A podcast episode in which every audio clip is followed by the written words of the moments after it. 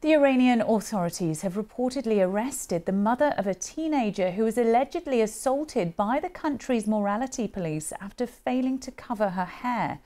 The family of 16 year old Armita Geravand say she was left in a coma after hitting her head on the edge of a platform of a metro station in eastern Tehran on Sunday. CCTV footage showed the teenager being pulled unconscious from the train. Authorities deny she was targeted by the morality police. Parham Ghobadi looks into what happened. The moment a 16 year old Iranian student collapsed and was removed from Tehran's metro. Rights activists say she was attacked for not wearing a headscarf. The CCTV footage shows her without hijab in the underground station on Sunday.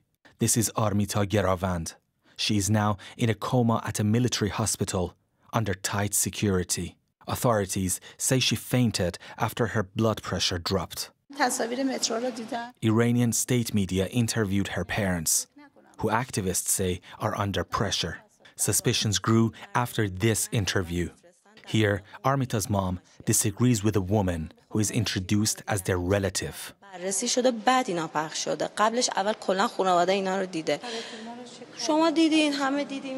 A teachers' union in Iran published a statement saying security forces have intimidated Armita's classmates and teachers into silence. But it also said her friends are being coerced into giving false confession. Armita's friends, who accompanied her on the day of the incident, are under intense pressure to refute the allegations of any confrontation.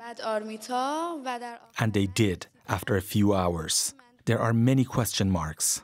Authorities haven't published the CCTV footage from inside the train.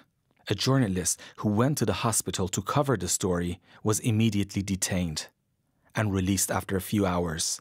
I've spoken to journalists inside Iran. They've told me the independent media are being threatened by security forces. They've been warned if they publish anything other than the official line, they'll face dire consequences. Last year, 22 year old Mahsa Amini went into a coma and died after she was detained by morality police. It sparked mass protests across the country. Iranian authorities seem to be doing everything to avoid a repeat. Parham Ghobadi, BBC News.